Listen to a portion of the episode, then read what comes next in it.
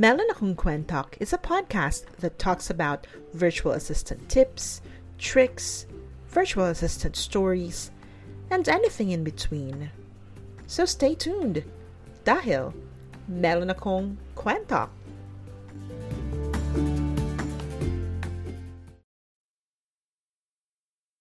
As a freelancer, we would like to maximize our earning potential.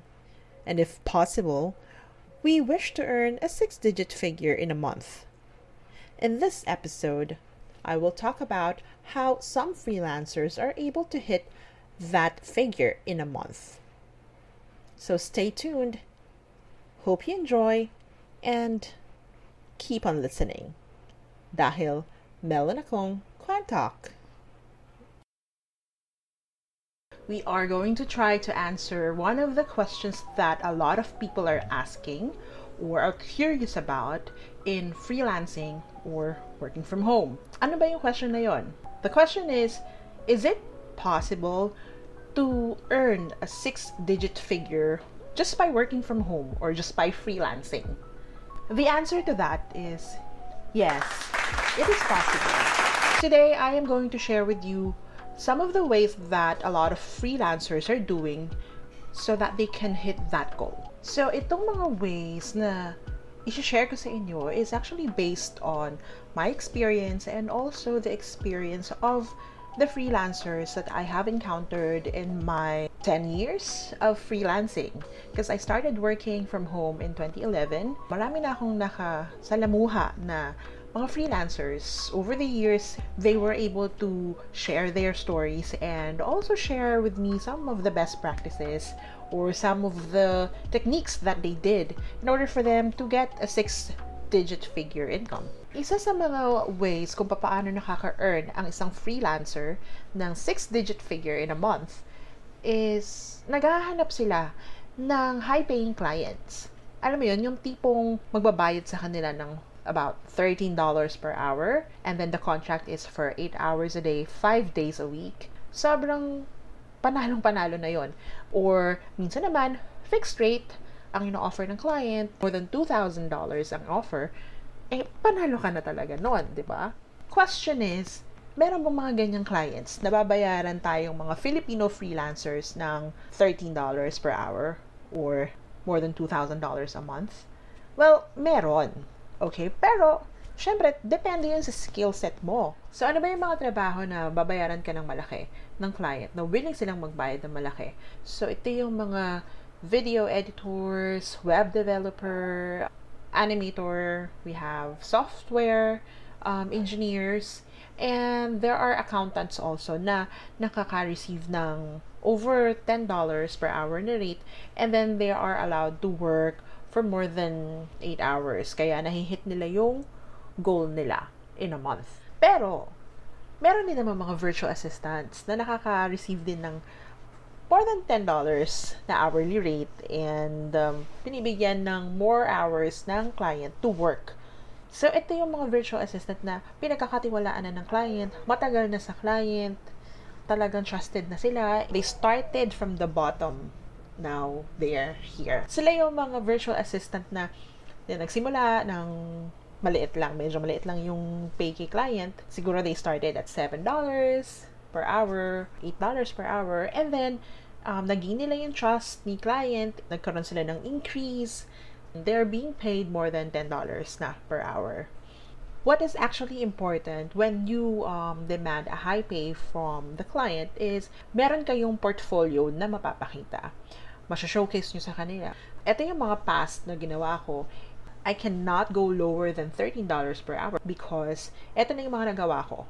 As long as ma-position nyo naman yung sarili nyo during the client call, the client interview, or the discovery call with the client, kung ma-position nyo yung sarili nyo, ma-prove nyo sa kanila na you are worth that much. Of course, there's no way para hindi kayo i-hire ng client. Paano naman kung hindi ka makahanap ng isang high-paying client? Well, huwag ka nang malumbay. Kasi, possible ka pa rin naman maka-hit ng six-digit figure. And ito na nga yung second way.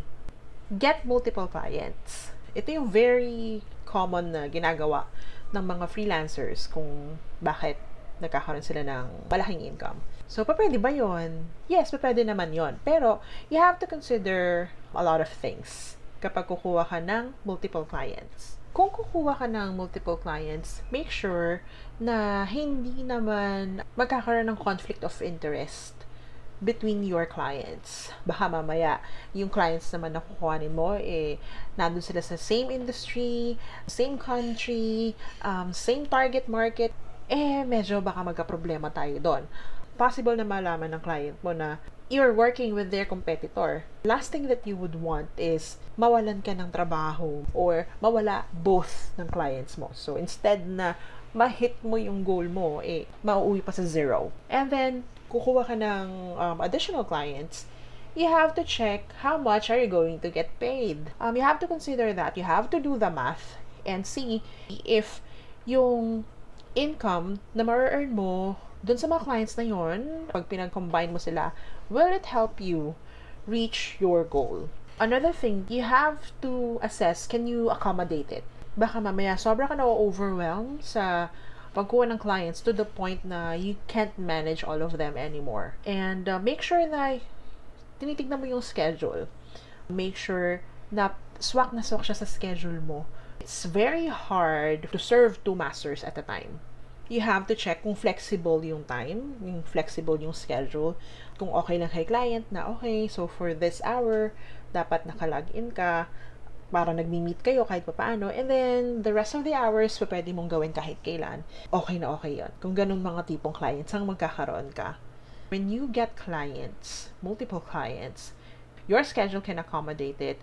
You can do the job and you can deliver even if multiple clients yan. Lahat sila kaya mong i-deliver yung in-expect nila sa'yo. Otherwise, isa-isang mawawala din sa'yo yung mga yan because if they feel na you're not fit for the role, it's very easy for them to end the contract with you. Kung feeling mo naman, eh, nakakapagod naman yon kung kukuha ko ng multiple clients, tas ako lahat ang gagawa. Ayokong nasa harap ako ng computer ng more than 8 hours. So, eto na yung last na may share ko sa inyo. Pareho din to ng pangalawang sinabi ko, pero for this one, yes, you'll get multiple clients din. But the difference is you will hire a different person to do the job. Subcontracting. With this one, you don't need to worry na mag-overlap yung schedule ni client, pagod ka, mag-work ka longer hours. Kasi ibang tao naman ang gagawa ng trabaho for you dahil meron ka mga subcontractors. Effort nga lang to sa training because first, syempre, ikaw ang kausap ni client, so ikaw ang titrain niya for the job.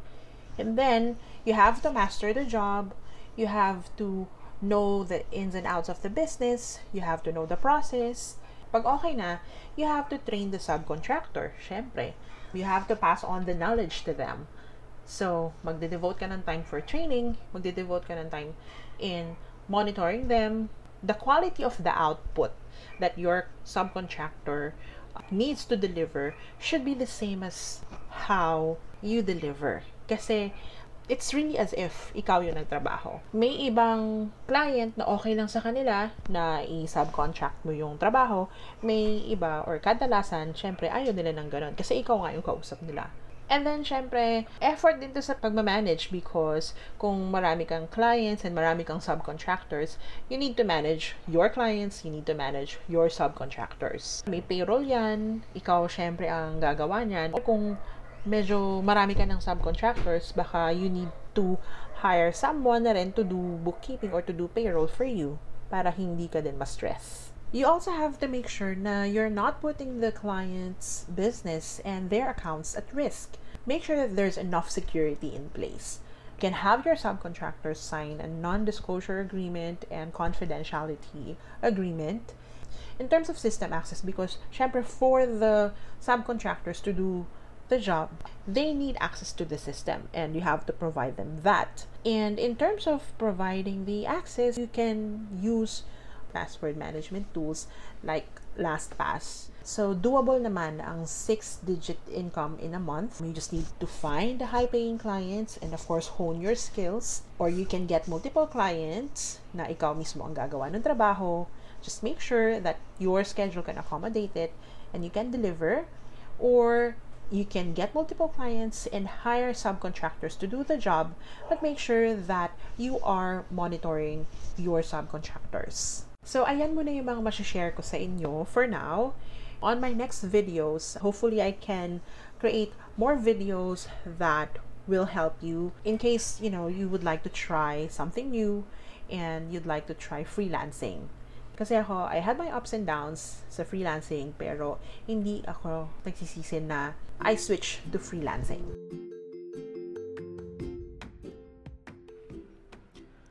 Thank you for listening. Hope you like what you heard. And please, don't get tired of my voice. Let's meet again on my next episode. Dahil, meron akong kwento.